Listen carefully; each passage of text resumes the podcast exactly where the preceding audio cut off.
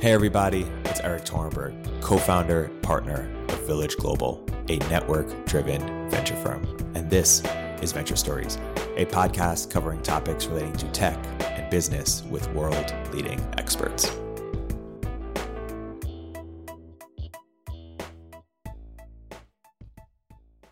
Hey, everybody, welcome to another episode of Venture Stories by Village Global. I'm here today with a very special guest, Jonathan Haidt, uh, author of the uh, books like Coddling of the American Mind, The Happiness uh, Hypothesis, The, the, Righteous Mind, uh, and currently a, a, professor at NYU Stern. Is that correct?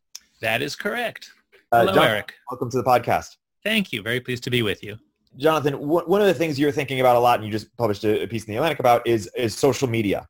And uh, you, you're you know a student of of history and technology, so you know that anytime a new technology uh, comes out, ev- everyone hates it right away. Yep. And so, knowing this, you're still a critique of uh, or critic of social media. I'm curious, out- outline the case. What are the problems with with social media, and are they temporary problems that we'll mm-hmm. fix within the next few years, or are these you know really lasting issues we have to deal with? Yes, so it's always good to start with with with skepticism. Um, our species is prone to moral panics.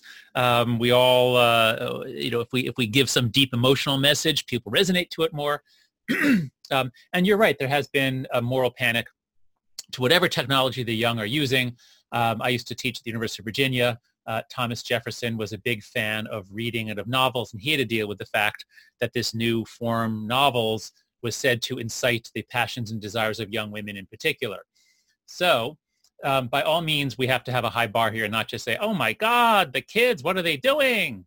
Uh, and, you know, the research on the effects of television and video games generally didn't show much of a problem. So you're right. Let's be skeptical. Um, uh, but th- there are two main problems I want to focus on. So first, let's be really clear here. Um, I love technology. I mean, I totally love it. I always have. Um, the internet ranks up there with fire and electricity. And of course, fire's done some bad things and electricity's done some bad things and the internet's done some bad things. But the balance, the balance of benefits from the internet, um, from smartphone, well, internet for sure, uh, from smartphones, um, iPhones, I think is clearly positive. And, and so if we're talking about that, now we're talking about the, the same things we've had before. So when the automobile when the automobile came out, there were no stop signs, there were no laws, and you know people got hurt. And then gradually we adapted and we got laws and stop signs and driver's licenses and maybe this will be like that. So if we're talking about tech or the internet then i'm not afraid. I i think we all have to just think clearly about this and, and look for ways to optimize. My focus is entirely on one subset of tech and that is social media. And more specifically social media that allows people to get uh, word out very, very quickly um, on platforms that have ways of quantifying reach or popularity. That's the problem for teenage mental health, and that's the problem for democracy. So if we could go back to the internet as it was in 2005 or so, when social media was just, you know, hey, you know, MySpace and the Facebook and look at me. Here are the bands that I like. You know, that's not toxic. That's not toxic for teenagers. That's not toxic for democracy. Um, what I, the, the, the, the suspicion, the fear that's been lurking, looming in me since about 2015 when it was clear things are really weird. Things are really messed up in ways that I can't explain. Um, I, I, I feel like um, by, by working with Tobias Rose Stockwell, my co-author on the Atlantic article, um, I think we really were able to narrow in on what what it is. And it is the way that social media changed between 2009 and 2013. That's the thing that alarms me. That's what I'd like us to focus on. let's talk about that. that that's the rise of the newsfeed. It's three things. So it's um, it's the like button, um, which is the most pervasive and most important thing when we look at teenage mental health. Just the everything is now quantified. Um, and it's the retweet button, um, which is particularly important for the democracy problems, less so for teenage mental health. Um, and it's the algorithmicizing the news feed, which as I understand it goes back before that period. Um, and uh, just I talked with Adam Mosseri and he told me that actually around 2009 they de-algorithmicized things for a while. But the point is that by 2010, 2011, uh, things were much more algorithmicized and now they had huge amounts of extra information, namely likes, to go on. So yes, it's the way that social media transformed from just a way to say, look at me, here's my address book essentially, and here are the things I like, to a way of putting things out that makes everybody into a brand manager.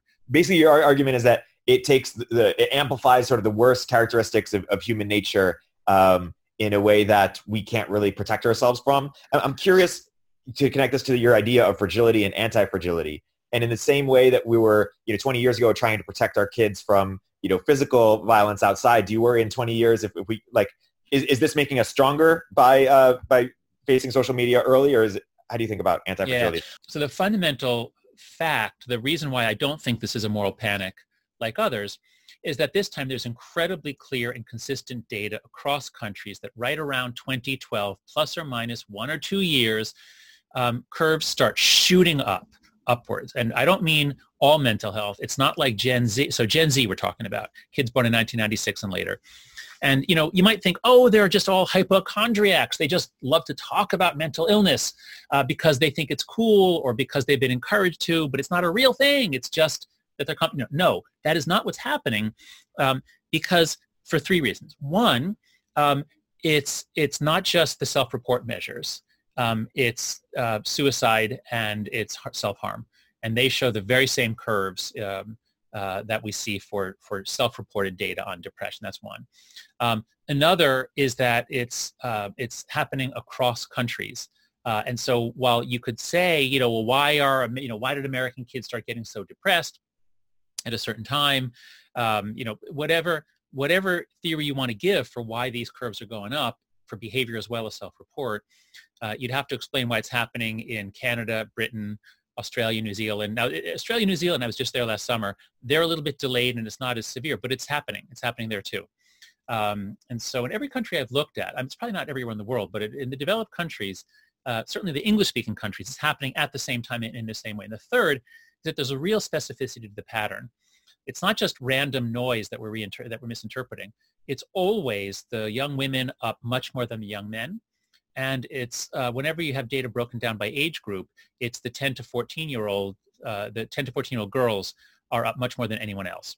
And so some people might say, oh, you know, it's the global financial crisis. They're worried about getting jobs. No, no, that would have hurt the millennials. It was the millennials who had their job prospects devastated. If you're Gen Z, if you're born in like, you know, say the year 2000, all you've ever known from the time you were aware of, you know, newspapers and the news, all you've ever known really is, is uh, rising stock market and declining unemployment.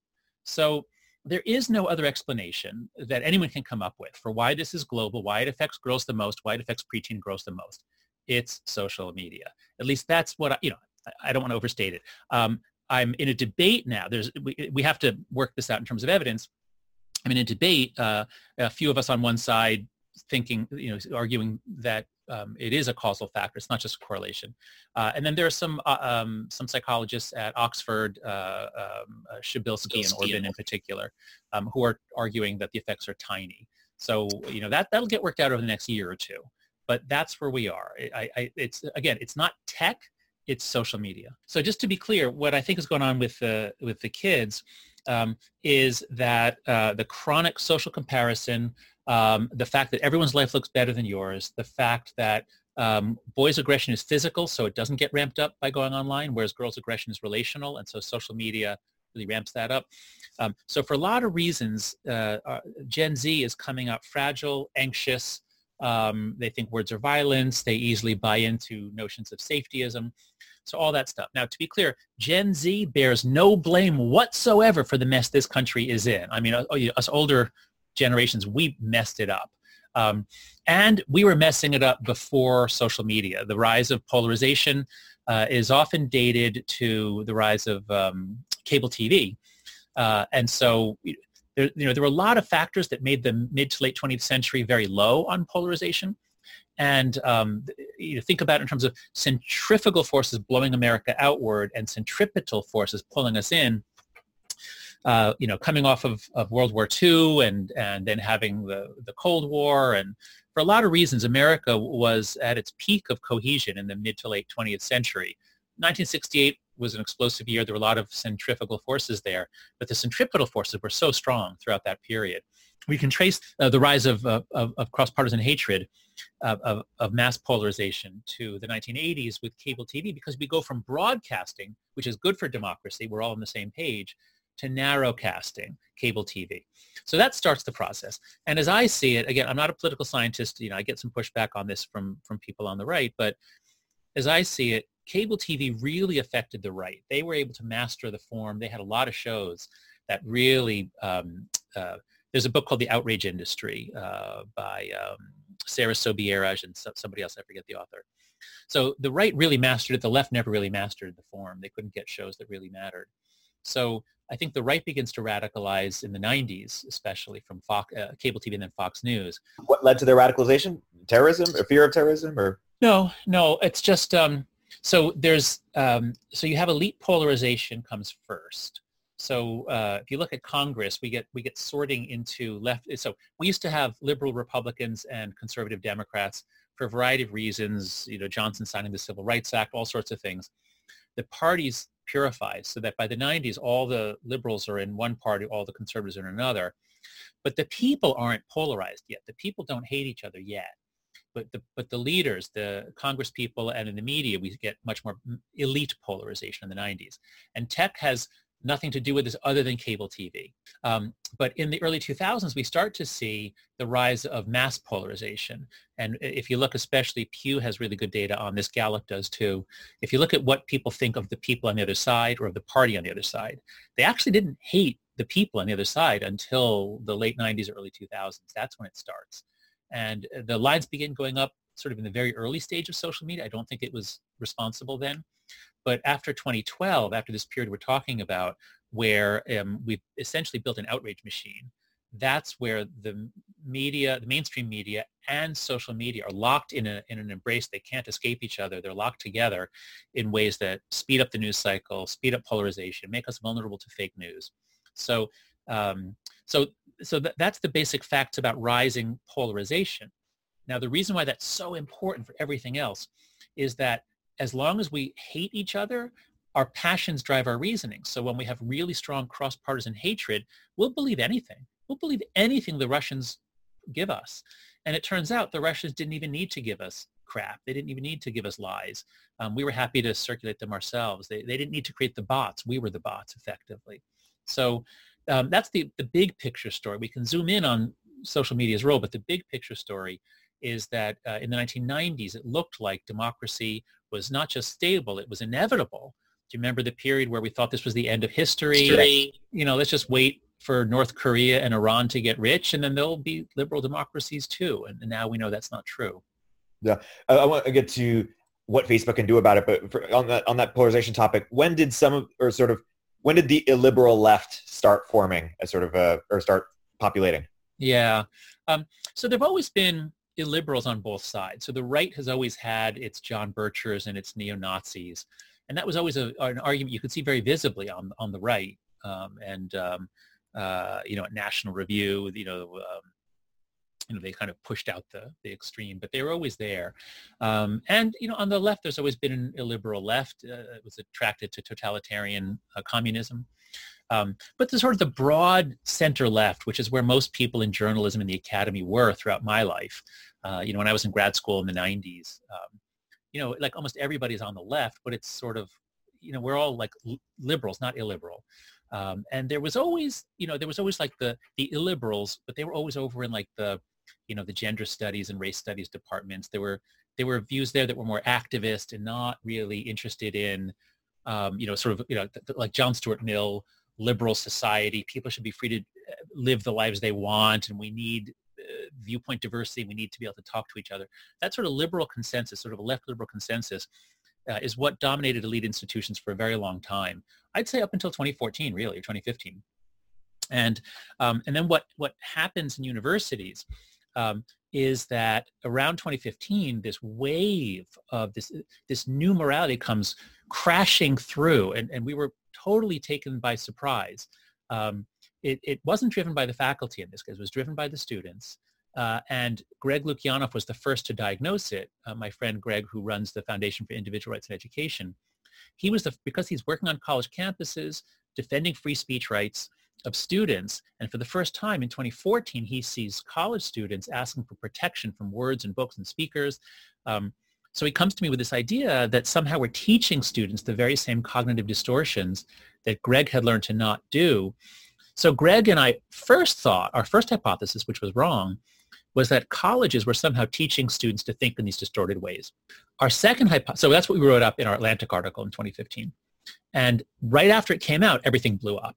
Um, Greg saw this in 2014, but it was at Halloween 2015 at Yale. That was the spark, but it then goes national. All the protests, the demands for safe spaces, trigger warnings, bias response teams, all the crazy stories of you know professors being shouted down and, and speakers being shouted. All that comes in a tidal wave in 2015 to 2017. Um, so our, but it was only after that that we realized uh, in 2017 when Jean Twenge's book, iGen, came out, uh, then we could, be, for the first time, really see the data on mental health and see, oh my God, something really happened to kids born after 1996. Huge, high, hugely high rates of depression, anxiety, fragility. And they arrived on campus in 2014. So our second hypothesis was it wasn't that colleges caused this. It was that the tidal wave of Gen Z anxiety and depression and frailty came to us on campus in 2014, 2015. And uh, that's why it happened. It happened nationally. Um, so college so didn't cause it. Something in about, about American childhood did, and that's where I started getting interested in the role of social media. Uh, but even that hypothesis, it turns out, wasn't entirely true. I think it is true, but there's a big piece missing, which is a lot of other institutions began to go haywire around the same time, and this is before Trump is elected. And that's the point of my Atlantic article with Tobias, um, which is that social media created this outrage machine which greatly amplified the voices of the illiberal left and the illiberal right. So the fact that we have Nazis, actual Nazis, I mean, they were always there. You know, there are not many of them, but suddenly, you know, a few, a few hundred or a couple thousand young men can become this national and global issue. Um, America is, is absolutely not an anti-Semitic country. I'm Jewish. I've, I've, I, I love this country. I've seen the data. Um, Jews are the most popular religious group in the country, and it's just going up and up and up for all religious groups. We're not a, uh, uh, an anti-Semitic or anti-Muslim country on, on average, but mm-hmm. the outrage machine amplifies the voice of the small minority that are, that really are anti-Semitic or anti-Islamic or homophobic, etc. Um, so um, our politics goes haywire. Um, news media goes haywire. Talk to people in newsrooms. Uh, the dynamics are really changing in the last few years. So social media has changed the basic connective tissue of society uh, in ways that, you know, while we might adapt to it, I, I, think the change is so fast and so pervasive, and our democracy is now so fragile that I, I think we really have to consider the, the real possibility of catastrophic collapse, collapse. catastrophic political collapse in this country in the next 10 or 15 years. And are you optimistic that Facebook can do anything about this? Is it as fundamental as they have to change their business model? I think that's what Tobias, uh, I've spoken to him a couple times. It might say, or what what what needs to happen here, or where, what's possible. Yeah. Um, so I think, so look, I know a lot of people who work at Facebook. I've spoken there a few times. I've spoken to a bunch of people at Facebook. I think it's a company full of idealistic people. This is not a story about bad people. Um, but I think it is a story about a business model in which we are not the customers, we are the product. And so the incentives are such that the things that would really help are things that would probably cut into their revenue. Um, um, you know, one of the most important things I think we have to do is we must require some sort of identity authentication to let people open an account. Um, I think it should be to open any account. Um, Tobias thinks it maybe we could get by with just opening an account that can reach more than you know 100 people or something. Um, but the age where anyone can just get in a car and drive without a license, I think that age is over. Um, I think that um, social media where anybody can get can open a thousand accounts and make death threats and rape threats. Uh, they can interfere with other countries' elections. They can shame people. They can bully people. I think that age needs to come to an end. And um, for that to come to an end, that means we have to have some sort of identity authentication. I'm not saying, driver's licenses to Facebook. There could be a third. There should be probably a third party nonprofit, I don't know what it would be, uh, where you have to show some form of identification. And I understand that wouldn't work for the whole world. I think we're past the point. I think it's clear we can't all be on one platform. What they need in Myanmar or Egypt is not what we need here. And I think if we all try to stay on one platform with the lowest possible level of verification, then I think democracies are going to die. And I think ours may be one of them. Yeah, it's interesting. It, it, makes me think a couple things. One is this idea of um, you, you, brought up uh, John Stuart Mill earlier. Uh, you, you, are a huge fan of him. Um, he has this idea, the harm principle, right? Uh, which is uh, act as such that you aren't causing harm to anybody. And today we use you know speech as harm, or we treat speech as violence, um, and that's sort of a big big evolution. But I wonder if I mean Robert Wright also has his book Non-Zero, which I, I believe you, have read. I love that book. Yes. Yeah, and he, I'm curious what, what, you, what you took from that book. One of the things I, I took from that book is that you know, we're more interconnected than ever, and thus our, our actions influence other people more than ever. And the way that where that's more clearly clear seen is the environment. Like John Stuart Mill wasn't thinking about climate change. Right. Um, right. And so is it, how do you think about this idea of the harm principle as it's evolved over mm-hmm. time? Obviously it's not, you know, my speech isn't directly causing harm to you necessarily as, as people might lead it to believe, but how do you think about the evolving sure, idea of harm? So the basic, yeah, so the basic principle here is that the liberal tradition and, you know, I mean like the, you know, the, you know, liberal democracy tradition, the, you know, the liberal tradition of the West over the last few hundred years is an extraordinary move towards individual liberty um, away from be it religious uh, you know totalitarianism or, or any kind of totalitarianism. And in america more than in europe we, we extend that to economic freedom economic liberty. We think that if somebody invents a company and people want to buy that company's products in general the government should stay away unless there's clear harm to third parties. That's one of the major needs for regulation is as to is to uh, prevent uh, or price in harmful externalities to others. So I think that in general, the harm principle, you know, the idea that we don't regulate, we don't stop people from doing things unless it's clear that they're harming others. Uh, that's a very solid principle. And we don't necessarily just take people's word for it. So if people say speech is violence, I'm harmed by it. As Mill said, you know, they always say that. They always claim that. That's not enough. Uh, but when we start to see the data on this extraordinary epidemic of depression anxiety, and to be clear, the suicide rate, um, the suicide rate is up for uh, all, just almost all ages for both sexes. Um, but it's up, you know, in the range of like 20 to 30 percent for most age groups. Um, it's up uh, 60 or 7, no, 70 or 80 percent for for older teen girls. It's up 150 percent for preteen girls. So this is not like we're saying like, oh, gee, maybe it's up a little bit. No, it's it's like you know more than doubled uh, for preteen girls. Um, this is big. A lot of people are dying, and I think actually the Facebook in particular or and Instagram, um, I think they are particularly vulnerable to a gigantic class action lawsuit if it can be shown. It, you know, it's not conclusive yet, but if it is conclusively shown that underage use uh, is harmful more so than adult use, and since they seem to make very little effort to keep people off, um, I do think they're exposing themselves to a gigantic class action lawsuit in the 2020s. So back to the harm principle. Um, if it's clear that, um, you know, 11, 12-year-old girls on Instagram become much more anxious and, and, and see themselves as inferior and, and see their lives as less, less good and see themselves as less beautiful and therefore uh, are anxious and to relieve that anxiety they cut themselves and sometimes they kill themselves. Um, you know, this is this is this pretty clearly qualifies for John Stuart Mill's harm principle. So um, I do think that um, I do think that the major platforms will have to be forced to deal with underage use. It's not enough. You know, they've told me various people, say, oh, you know, when we know it's underage, we always kick them off. Yeah, I'm. You know, I never curse, but in this case, I will. Bullshit. Complete, total bullshit. Um, my son, when he entered, my, my daughter's in fifth grade. Um, her girlfriend started getting Instagram in fourth grade. Uh, in fifth grade now, it's much more common. My son, when he entered sixth grade, um, he said, everybody but me has Instagram. Uh, everybody just lies and nobody gets kicked off.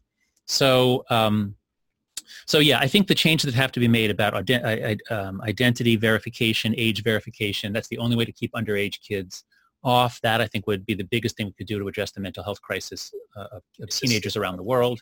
And yeah, that's going to be very costly that's going to, um, you know, that probably, I don't know what the numbers are. That would probably cut the number of people in half who yeah. have accounts. And when we compare this to sort of the, the, you know, complaints around microaggressions or speeches violence in colleges is sort of the main difference that age basically, like when you're a teenager, you can't really, you know, fend for yourself in the same way that when you're a college student, you know, Van Jones, we want you to be strong, put up your mm-hmm. boots, etc. Is that the, sort of the main difference?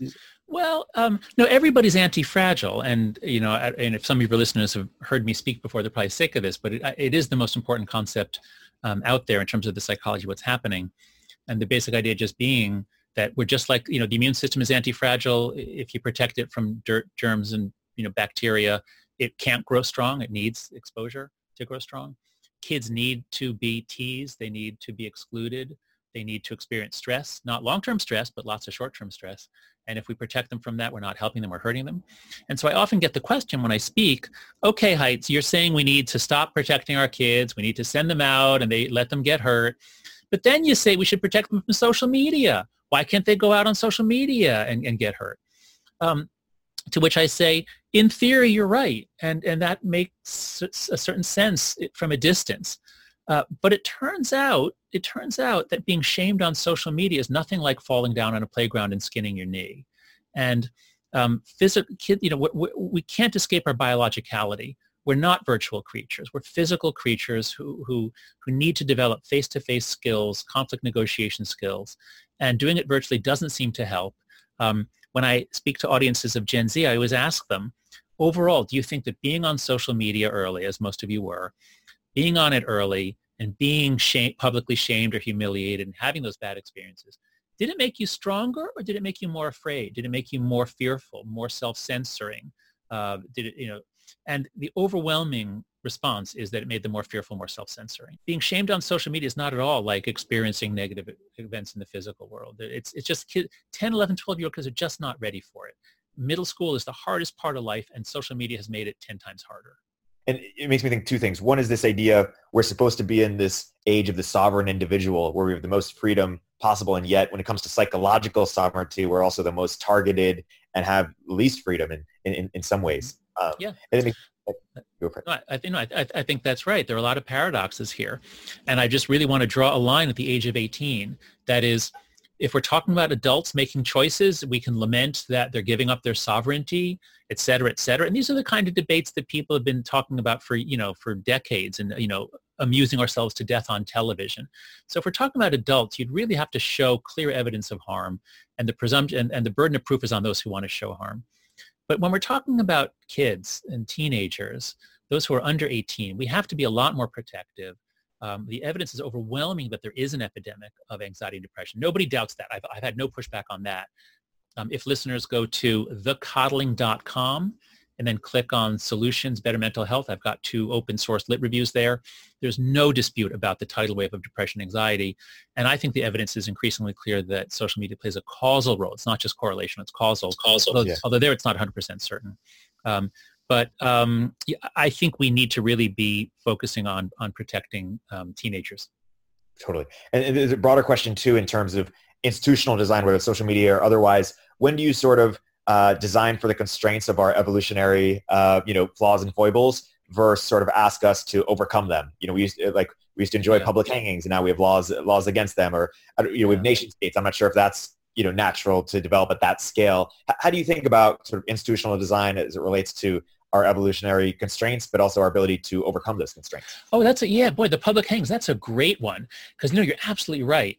Our, you know, as I, I, in the righteous mind, I, I really focus on how we evolve for s- small scale tribalism, intergroup conflict, religious ritual, and public hangings and floggings are, are great fun. People have always loved them.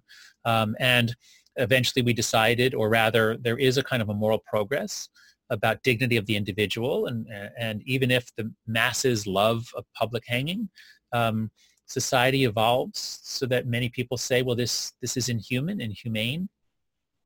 Uh, and so I think when you have, um, when you have strong market incentives to grab eyeballs, when you have an attention economy and, and attention is money, well, then it's quite clear, you know, as well, I'm, I'm actually friends with Nir Eyal. He and I are good friends, even though we don't see eye to eye on this, but I think his book Hooked was really all about how do you exploit those um, those evolved vulnerabilities. And now his new book, Indistractable, I think is a really nice correction to that.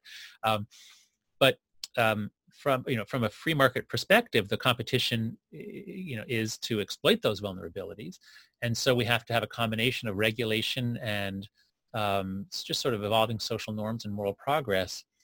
Um, again, when we're talking about kids, the exploitation, you know, like we don't allow slot machines in school, so we just wouldn't do that. But we do allow them to bring in their phones, and I don't right. think we should be doing that. I want to go uh, back to some of the related topics around polarization and activism. You, you've spoken and written a lot about what's, what's happening on college campuses. You, you, did this interview with Jordan Peterson. He has sort of had this offhand comment I want to dig into, which was basically, or you, you meant, you've mentioned that sort of uh, the activism sort of mirrors sort of a fundamentalism in some mm-hmm. ways. And I'm curious, he, he had this offhand comment about when you, you know, are, were declining in religious, um, you know, practice and basically has has politics replaced religion in, in terms of our identity, meaning, and, and sort of the tribal nature with which we bring to it? Yes, I think that's exactly what has happened. So we evolved for um, small-scale religion, and that means we make something sacred. And typically it's a rock or a tree or an ancestor, um, uh, an animal, uh, and that becomes a totem or a, you know, or a god. Uh, and then we circle around it, and we have rituals, and we have taboos words we can't say, um, animals that we can't eat, depending on what clan you're in. This is normal, evolved human religion. We didn't evolve for gigantic monotheistic religions. Um, those were cultural evolutions that kind of hacked into our tribalism and were able to scale up much larger communities. Um, so we had a period of a few thousand years where we left the small-scale religion behind, and most people in, in the you know in the developed world were members of large-scale moralistic monotheistic religions, um, or well, in India, not monotheistic. So that was a period of a few thousand years, and I think that period might be ending now. Uh, our brains haven't changed. We still have religious brains, and we now have a competition among meaning systems to, to jack into those brains, and whichever ones tap into them or jack into them and hook them up get to keep them. And, and so I think we're seeing the rise of of these really, truly religious practices. And just the metaphors are, are revealing. Um, on the far right, they talk about being red-pilled and the idea that I, I will have an awakening. I will see reality as in the matrix. And the reality, you know, is the, you know, I guess about the, you know, the crazy leftists and, and all that. Um, and, you know, some people who are red, red pilled then actually become amenable to Nazism and neo-Nazi ideas. So um, so ideas about what's sacred and who and seeing the world as a battle between good and evil, this Manichaean struggle, this is innate to us. By which I don't mean we have to live that way, but it's the default. It's the easy. It's easy to to get people to live that way. So it's clear on the right, but it's just as clear on the left, where the metaphor is woke. It's the same metaphor. Um, it's the idea that I I uh, have awakened. I now see things about power and privilege that most people are blind to and I'm not denying that there's a lot about power and privilege that that members of the majority culture don't see. So it's not that the metaphor is completely inappropriate, but what it it, it, activates, it taps into the ancient religious uh, rituals, and the clearest sign of this is blasphemy laws. So on college campuses now, before 2015, before 2015, if you were in a law class, if you were a class in law school on First Amendment, and you were talking about a legal case in which the N-word was involved, the professor could say the N-word as, or could read it in a transcript. Or if you're in a literary class where there is a book in which the N-word is in the title, or if you were reading Mark Twain, you know, or anything that has the like, you the word could be said in class and you wouldn't be fired for it uh, because it's clear you're not calling someone that. Um, but once we had this, what's, what's now called the Great Awakening. There's now, um, we didn't know this when we wrote even the book, but um, research, a lot of research came out just like in the last year on the General Social Survey when it's become clear that white people on the left moved sharply to the left around 2014. Um, and again, this is exactly the period. This is in part because of the transformation of social media. White people on the left, not black people, but white people on the left go sharply far to the left on matters of race, immigration, gender, so there was a great awakening among white progressives. And, and why was it a great awakening instead of a great, uh, you know, right-wing or whatever, you know, more traditional religion or, or some other right-wing yeah, of? because uh, because because um, the the the re- social conservatives still had actual religion like Christianity and things like that. Um, but the left has been, and Democrats have been leaving churches for a long time. In the 70s, if you knew someone went to church, you didn't necessarily know how they voted. But now, if you know someone goes to church, eh, you know, every week, you know how they voted pretty much. Um, so the left has been leaving religion rapidly since the 70s or 80s. And, but it's being replaced, I think, by quasi-religions. And I think wokeness is best understood as a, a fundamentalist religion that make has certain sacred objects, and it has um, very severe um, blasphemy laws. So if you use certain words, um, you you must be expelled. I mean, you're not going to literally be killed. Let's let's be clear. You know, the far right actually shoots people, and the far right has actual, you know, real terrorists. The far left doesn't. I mean, they're, okay, we talk about Antifa, but they're not killing people the way that the, you know the Christchurch shooter is. But, but is it fundamentally sort of? I've heard it described as sort of a, a sort of a cultural Marxism or egalitarianism that instead of it used to be class based, now it's race based, and the goal is sort of you know equality um, and using sort of race as the entry point, uh, equality of outcome. Sort of. um, well, so yes, egalitarianism is is central to this fundamentalist religion, but it's not comprehensive egalitarianism. It's not that we should all be equal. It's focused on um, race, gender, and not so much even LGB anymore. It's T. It's, it's the transgender issue is very big now. Um, so it is. It's not that equality is the end goal. It's it's a real focus on three or four different kinds of social groups, um, and that's what the fundamentalism is. There can be no challenge, no question about it.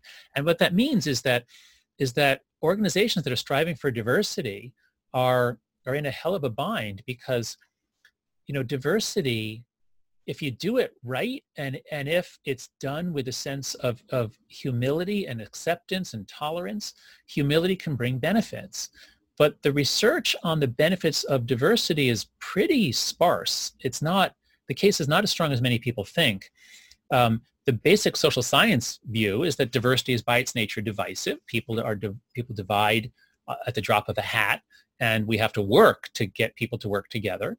So if you increase diversity and you do it right, you can get all kinds of benefits. But if you increase diversity and you don't do it right, you get just increased division and hostility. And so if you want diversity and inclusion, well, that's really hard because a lot of the ways we do diversity create diversity and conflict, eternal conflict. Um, it's not a coincidence that the institutions that get most torn apart over racism charges are not those who are conservative or places where you might think that there would be more, more actual racist things said. It's schools like Yale and Middlebury and uh, Evergreen. It's the most progressive universities that went down into torrents of, of, of racial conflict. Um, it's the most progressive religions. The Unitarians, uh, from what I hear, are now being torn apart over, over these sorts of things. And I think it's the most progressive companies so I think it's important, uh, uh, certainly in the, in the tech sector and any other place that hires from elite American colleges, it's important that you not import a, a, view of diversity that's going to make diversity divisive. There are a lot of wonderful people who are writing now. Um, actually, I'll just get out my list, but like, um, you know, Irshad Manji has a book, Don't Label Me. Um, Eboo Patel has been writing beautiful and really insightful work on different kinds of diversity uh, one of the only, I, I'm incredibly pessimistic in general, but one of the few bright spots is that a lot of people who are not white males are saying this is nuts. This is completely nuts. We should not be turning people against each other. Even in a few years, the term woke itself has turned from something to aspire to to something, you know, potentially even derogatory or, or, flip, or flip. Um, yeah, that's right. But I mean, obviously people on the right are going to use it in, in a derogatory way. So that just becomes a polarizing thing. Um, what's interesting to me is that is that a lot of, of really, of people with really impeccable progressive credentials on the left are beginning to talk about it, about how dangerous it is, both for tr- true liberal values and more specifically for the Democrats strategically. So um, George Packer has a really powerful essay in the New Yorker, uh, or was it Atlantic, um, when the culture war comes for the kids, um, in which he, he points to 2014 as the year that the white progressive education establishment in Brooklyn went insane and stopped caring about the welfare of kids and became much more focused on a small set of identity issues. Right. Um, and I'm, how did the institutions sort of let this happen? Like, how did the left win the culture war in such a landslide? Is it sort of, I mean, white guilt? Are there evolutionary explain? Like, how did it sort of happen? Yeah. Well, you know, yeah. So I think right. So I think in many ways it's been a Pyrrhic victory. The left absolutely has won the culture war, um, but uh, you know, and obviously, you know, obviously the, the, the incredible transformation by which gay marriage went from unthinkable to being normal is a, is a, is a wonderful victory. So, I mean, there's a lot of good to be said here. Yeah. Uh, and the active, you know, wouldn't have happened without activists and, and people pushing. So, you know, let me be clear that many good things have happened here. But I do think in some ways it's a Pyrrhic victory. And if, and if, if Donald Trump is reelected, it will be the ultimate Pyrrhic victory. um, because um, you know, so my whole piece, the, the, the piece that's really brought me into this is the necessity of viewpoint diversity for finding the truth. So I'm a social scientist, I'm a social psychologist, and I study morality and politics and some controversial stuff. And um, you know, when I'm criticized, when when people point out flaws in my work, I, I benefit. Like I, I actually can correct myself, and people do point out flaws in my work. But if you're on the majority side, if you produce work on diversity or race or gender that is pleasing, people won't work very hard to find flaws. In fact, if there are major known flaws, often nobody dares to say anything. Right. And so you can get terrible, terrible work, not only published, but widely believed. I'll just I'll give, oh my God, just, you know, the, we had the most amazing recent example, um, you know, some of you may, may have heard about. So, you know, eh, many of your listeners will have heard uh, will have heard that um, when orchestras started using curtains, that caused the number of women hired to jump by 50% immediately. Now, I'd heard that many times, and I assumed it was an experiment. I assumed that they did a controlled experiment, and they found that when you put a curtain up, the number of women uh, increases, and it makes total sense. You know that there are implicit biases, like that makes total sense. But it turns out that's not at all true. It turns out this it's all it was based on one article that pointed out that in some year, I forget what year, there was a certain number of women in orchestras, and around then, um, orchestras started using screens, and then some number of years later, um, the number of women had increased by 50%, and there was no evidence that the screens had done anything. Um, and there was no, actually no claim that it was even 50%. It's just, the, the point is, a claim was made in the media about a diversity issue. Everyone believed it and no one even bothered to read the article. If people had simply read the article, they would have seen that that wasn't true. So my point is that when we are all on the same team, when we passionately want the same thing, we can't be trusted to do research. We just can't be trusted. Uh, motivated reasoning is so powerful. And so your question was, how did this happen? And the answer is, if you take an institution like a university, and it would happen in the military, it could happen anywhere. If you take an institution and you kill all the dissidents. You kill all everybody who differs. You expel them or kill them so that everybody thinks the same way. What do you think happens?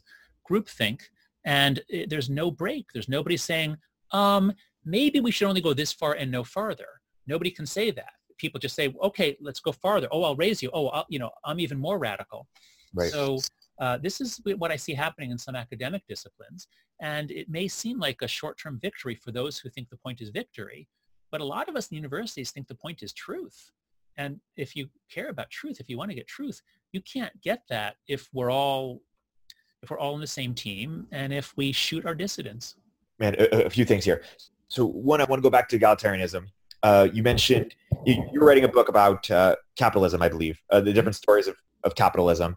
And one thing I'm curious about, it, it's people often differentiate between equality of opportunity and equality of outcome. But it seems that those are more interlinked than we like to think, obviously, because you know when it, it, generations happen, and then you know people get ahead, and thus their kids have better opportunity. Is yeah. equality of opportunity just an unhelpful slogan, or what's the KPI for equality or metric for equality of opportunity, or how should yeah. we even think about it, or is equality sort of this like virus that we should stop thinking about as more overall prosperity? How, how should we think about? It? Yeah, so um, so my own research is on moral foundations theory and and you know, clearly fairness is, is a very deep moral foundation. You'll never find a human society that doesn't care a lot about fairness. And I thought about having an equality foundation, like maybe equality is this deep thing because we human beings were lived in egalitarian ways for a long time. But there's very little evidence that people care about equality of outcome. Um, as Paul Bloom has put it, Paul Bloom at Yale studying development of children, what, what he finds is that all around the world, people prefer fair inequality to unfair equality. So we don't value equality of outcome per se. What we value is fairness. And fairness is really proportionality. Um, it's the idea that people should um, get according to what they've given, uh, the law of karma. If you do the time, you do the crime, do the time. So that's universal. That's very deep. And particularly in the United States, the notion of equality of opportunity is very deep, is widely accepted on, on left, on right. Everybody accepts equality of opportunity. Now, what you were just referring to is somewhere like the Dream Hoarder work by, by uh, uh, Richard Reeves and others, um, showing that simply saying, well, anyone's free to apply to Yale, you know, uh, isn't enough because obviously you know, members of the upper class or the upper middle class uh, have been grooming their kids for a long time. So, so what historically happens is the the right tends to have a relatively low bar for when they'll certify equality of opportunity. Like, all right, Jim Crow's over, you know, no more legal discrimination, so we're all set. Um, whereas the left said, no, wait a second, wait a second. Um, and as I guess I think it was President Johnson said, uh, what freedom is not enough. That you you you know, if people are starting at different positions, it's not a fair race, as it were. So that's a good, healthy, normal argument for democracy to have, in which the left is going to push for more efforts to equate opportunity. That's great and and and you know the the uh, the Ivy League admission scandal really showed the disgusting degree to which members of the you know the elite will go to cheat to get their kids into elite schools. So we have to we have a lot of work to do there to achieve equality of opportunity. Now, equality of outcome, that's something that very few people are committed to. It's a religious principle uh, in this new fundamentalist religion, and the way it's enforced is, if oh my God, actually I can find a tweet. There was some, there was some, um, so there was a an education conference in Seattle and somebody posted a screenshot of a slide that was shown and it basically said, if you attribute any outcome differences to anything other than systemic oppression, that's the definition of bigotry. Uh, and so the effort here is to say, um, you know, if women are underrepresented in tech, let's say, um, there could be many reasons for that, one of which can be hostile climate uh, or discrimination. Those are certainly um, likely candidates. But there are many candidates, including um, differences of interest. Um, there are very few differences of ability by sex, but there are big differences of interest. And should we consider that when we when we try to um, achieve gender fairness and gender equality um, in tech? Should we consider the pipeline? Should we consider the applicant pool? Should we consider things like that? Or should we only, should we start from the proposition that any disparity is caused by systemic sexism. Well, any social scientist worth his or her salt would say, well, of course we're not going to rule explanations out of bounds a priori. Of course we're not going to. Of course we're going to look at base rates. Um, you have to look throughout the pipeline. At what point, at what point is the base rate in the pipeline not represented in the next phase? But um, what's happening now is, is that if you suggest that there could be other causes, you can get in big trouble. And that means that we will never solve these problems. If, we, uh, if we're not free to think, if we're not free to examine all the causes, we will never solve these problems. Um, and so that's one of my concerns about, one of my many concerns. Um, as I see it, we have an enormous number of very serious problems, all of which are solvable, but most of which we will not solve because we can't talk straight or think straight a couple directions I want to go, go, to in closing. One is this idea of uh, the balance between uh, activism and, and truth seeking, which we sort of put at a different, uh, you put a different odds, which I understand why. But um, let's say that someone today sees a great injustice, like, uh, you know, animals being slaves or a- animals, you know, uh, being slaughtered. Factory farming. Yes, factory farming. They, they want to make a big change and they think that, you know, do, uh, that the uh, principles of truth seeking are not working. They're not leading to this change when is it justified to pursue activism? How do you think about the balance of, of truth and activism? The most important thing I can contribute to this discussion um, is the importance of specifying the institution. So if you're talking about people in their private lives make that decision that they don't, they're sick of studying, they want to go out and act, that's one thing. Um, but I'm talking about universities. If we look at universities, there should be certain norms. If we talk about government or Congress, there should be certain norms. Um, there may be times when Congress people should take extraordinary efforts that break decorum. There may be times, but it should all be in the service of Congress's um, Congress's institutional obligations, duties, and uh, I, I, use I like to use the word telos, the Greek word telos, or you know, good or. Uh, purpose. In a university, our purpose is truth. Our purpose is research, and then passing on not just knowledge, but habits of thinking, so that future generations can add to that knowledge. And um, when we have departments or areas or people who are who are putting activism ahead of truth, activism and truth seeking are often incompatible. Um, then we we we are no longer able to achieve our telos. So let's let's look at a specific example. You might a lot of the activists in 2015 pushed for bias response teams, so and microaggression training and things like that. And um, you can understand why if they think that Yale and other places are shot through with racism you want to teach people to be less racist and then you want a reporting system so that anyone who says anything racist can be reported and disciplined or punished or expelled. But social systems are complicated and if you don't understand them and you don't think about future consequences, you tend to make things worse. So um, I don't think it's a good idea for teenagers to be activists unless they have studied a system very, very deeply. Uh, I don't think it's a good idea for anyone to say, I'm going to change this institution, not by making good arguments, but by making threats, by basically forcing the president to meet our demands because we're going to make such a stink and we're going to bring such bad attention. We're going to force the president to adopt policies um, that we want, uh, even if they don't want it. Um, now, there may be times to do that, and obviously desegregation in the South was a time when you, um, you know, there was a, there were sick institutions and sick laws. But you know, at a place like Yale, which is a very progressive, anti-racist place, I mean, I went there as an undergrad in the in the 80s. Um, you know, to to um, demand to li- have these lists of demands for reforms, when you don't understand the system, when you don't think about unintended consequences is a really bad idea. So we now have um, bias response teams at a lot of universities. Well, guess what? We're all afraid of each other now. Um, we, I, I, can't, I can't, I can't address the like the things I'm talking about with you, the things I can say here with you, I couldn't say in a classroom because in a classroom, if I offend a single student, if there's 300 students in the class, I offend a single student, they can report me before class is over anonymously. So that really changes the climate in ways that are now incompatible with our telos. Uh, we, if we can't talk about anything controversial, we can't do our jobs. So and that's a case, that's a case in which I think uh, on-campus activism has damaged the telos of the university and an activist university is not one that deserves any sort of public subsidy. It's not one that will pr- produce reliable research.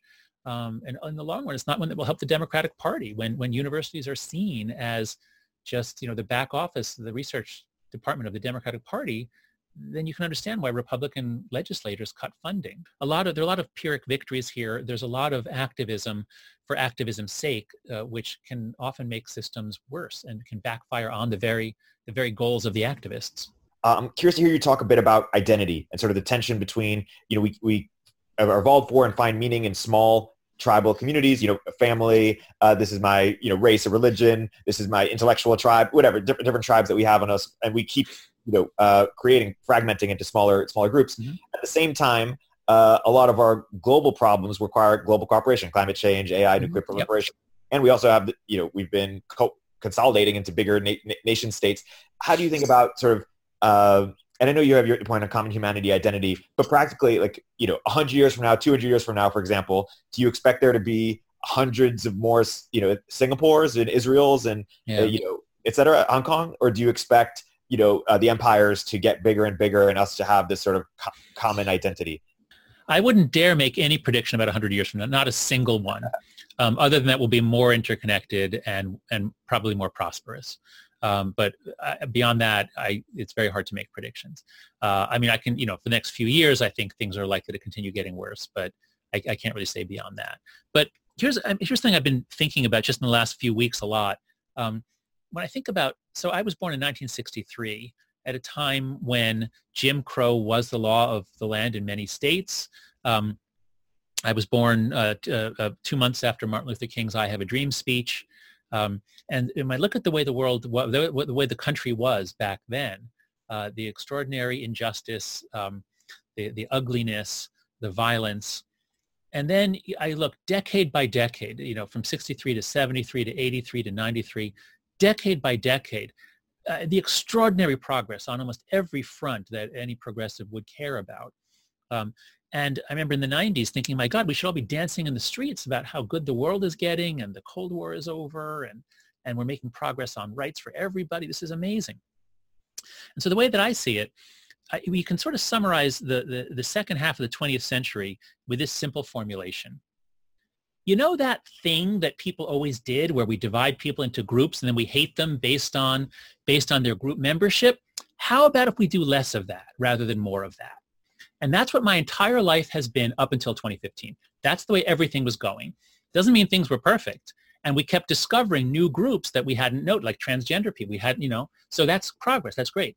Um, so I think we should be dancing in the streets saying, my God, things have gotten better for almost everybody so fast. Nobody could have guessed that things would get, get this much better this fast. And then in 2015, it all turns around. Not because our progress stops, but because of social media, now we now have no connection to the average. We have no idea what the average is.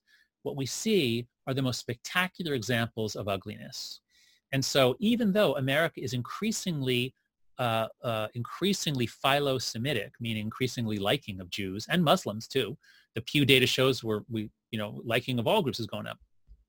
Even though the averages continue, that 1963 to, you know, to now, things are getting better and better on average, but the average doesn't matter anymore. In the age of social media, we have no idea what the average is. All we know is the most, um, the most viscerally upsetting, viral, horrible example and this enrages activists on the left and this and, and then also uh, you know the outrages by, by people on the left um, those go around right-wing twitter and right-wing um, um, youtube. So we, we get the extremes being completely enraged demanding illiberal policies to check the other side uh, and everything's reversing. So i think that from 1963 to 2015 we made extraordinary moral progress and now i think we're morally going backwards. Um, anytime we have less uh, um, less due process, that's moral retrogression. Anytime we judge people more by their group, that's moral retrogression. Um, anytime we uh, we have mob violence and mob justice, that's moral retrogression. So extraordinary progress throughout my life until 2015, and in the last four years, um, I'd say we're morally worse off. Uh, America is, is a morally worse society in a lot of ways. We're going backwards, and I think um, I think it's very dangerous for us. Yeah, the reversing is really interesting. It's sort of if you look of like China's become much more capitalist as we become much more egalitarian. It's sort of left is right, right is left cycle. Things, yeah, things are yeah, things are certainly getting mixed up. I think this goes back to the fundamental question the age-old questions about democracy, which the founders had. And so here, I guess you know, let, us just leave it with this. Let me see if I can find some of the quotes. So I think everybody should go back and read Federalist 10, which is Madison's meditation uh, on the dangers of democracy.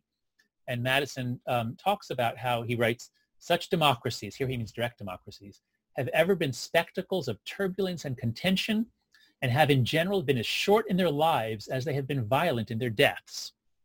And the American experiment was to give democracy one more try. It was to say, maybe if we get it just right, if we tweak things, if we don't really have a democracy, if we have a republic with democratic features, we don't want the people to vote on policies. We want them to vote on the people who will make the policies. They put in all kinds of checks and balances, all kinds of ways of slowing things down. And Madison, and this is really the quote that launched the Atlantic article, um, Madison meditates on how um, a small republic, a small, I'm sorry, small, you know, a small polity um, has certain advantages, but it, it's always ultimately dies because of faction. It always is torn apart by faction, by, by teams that care only about fighting the other team. They don't care about the common good. And he says, but a very large republic, on the other hand, has a certain advantage. It's so big that if a uh, spark, if, if a fire starts in one part, it can't spread throughout the many states. It'll take so long for the news even just to reach from Georgia to Massachusetts.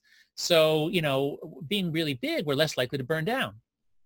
And um, he says, the influ- quote, um, the influence of factious leaders may kindle a flame within their particular states, but will be unable to spread a general conflagration through the other states. And obviously in the age of social media, that's completely false. It's been, so all of Madison, all of the founding fathers tinkering so that we could actually make this experiment work and get democracy to work where it had not worked before. And it, boy, did it work for a couple hundred years, not perfectly, but no system is perfect. Um, um, now I think it's falling apart. I think democracy, I wouldn't say it's doomed, but I would say its prospects are much darker than they were five years ago, while authoritarian capitalism's prospects are much brighter, certainly than they were 15, 20 years ago. Um, and developing countries that used to all ape the United States, they used to all want a constitution like the United States, they're laughing at us now. They don't want what we have. They want what China has. So I do think that, uh, again, technology is great. In general, connecting people is great. Um, I love my iPhone, but I think that social media has connected us in ways that it's not just that it's too much, it's that it's in ways that encourage moral grandstanding, showing off, sensationalism, dishonesty, preference falsification. And democracy was always fragile. And I think social media has changed so many parameters that it now might be um, um, unworkable. Um, I would never, it's always been wrong to bet against the United States, so I'm not betting against us. But I think the odds of catastrophic collapse, of political collapse within 15 years when Gen Z uh, becomes the, you know, the major, uh, the most, the, the, largest generation, Gen Z, which has so many problems with conflict and, and with working together across lines of division, um, I think we could be in very, very big trouble. And I do think that major changes to social media, I can't guarantee that they would save us, but I think that they would help. And I think it's necessary to make those changes. It's a perfect place to, to wrap. Uh, my guest today has been Jonathan Haidt. If, if you enjoyed this episode, uh, please read The Coddling of the American Mind and uh, go to uh, heterodoxacademy.org where he uh, deals with a lot of the issues going on on campus. Uh, and um, any other plugs for things you have upcoming where people can learn more? Oh yeah, depending on people's interests. If you have kids and you want to raise them to be stronger uh, and and more resilient, uh, go to letgrow.org. Um, if you're having conflict in your own company, uh, conflict, especially if it's over words and phrases and and things that um, uh, uh, uh, things that you, you you think should people should be able to settle um, on their own, you um, go to openmindplatform.org. It's a program we've created to help um, resolve conflicts over all kinds of differences. And if you care about the state of universities, if you if you want our universities to create people who can think for themselves and and, and who can welcome differing viewpoints, um, go to or please consider supporting heterodoxacademy.org. Um, um, we're we're we're not trying to help any particular side in the political debate. We're trying to help universities. Universities need viewpoint diversity and norms of civil discourse. That's what we're trying to restore. Um, so wow, well, Erik, well, thanks for giving me the chance to to to vent and and and and think about these things and and and talk with with your audience. It's been a fascinating episode. Thank you very much, John.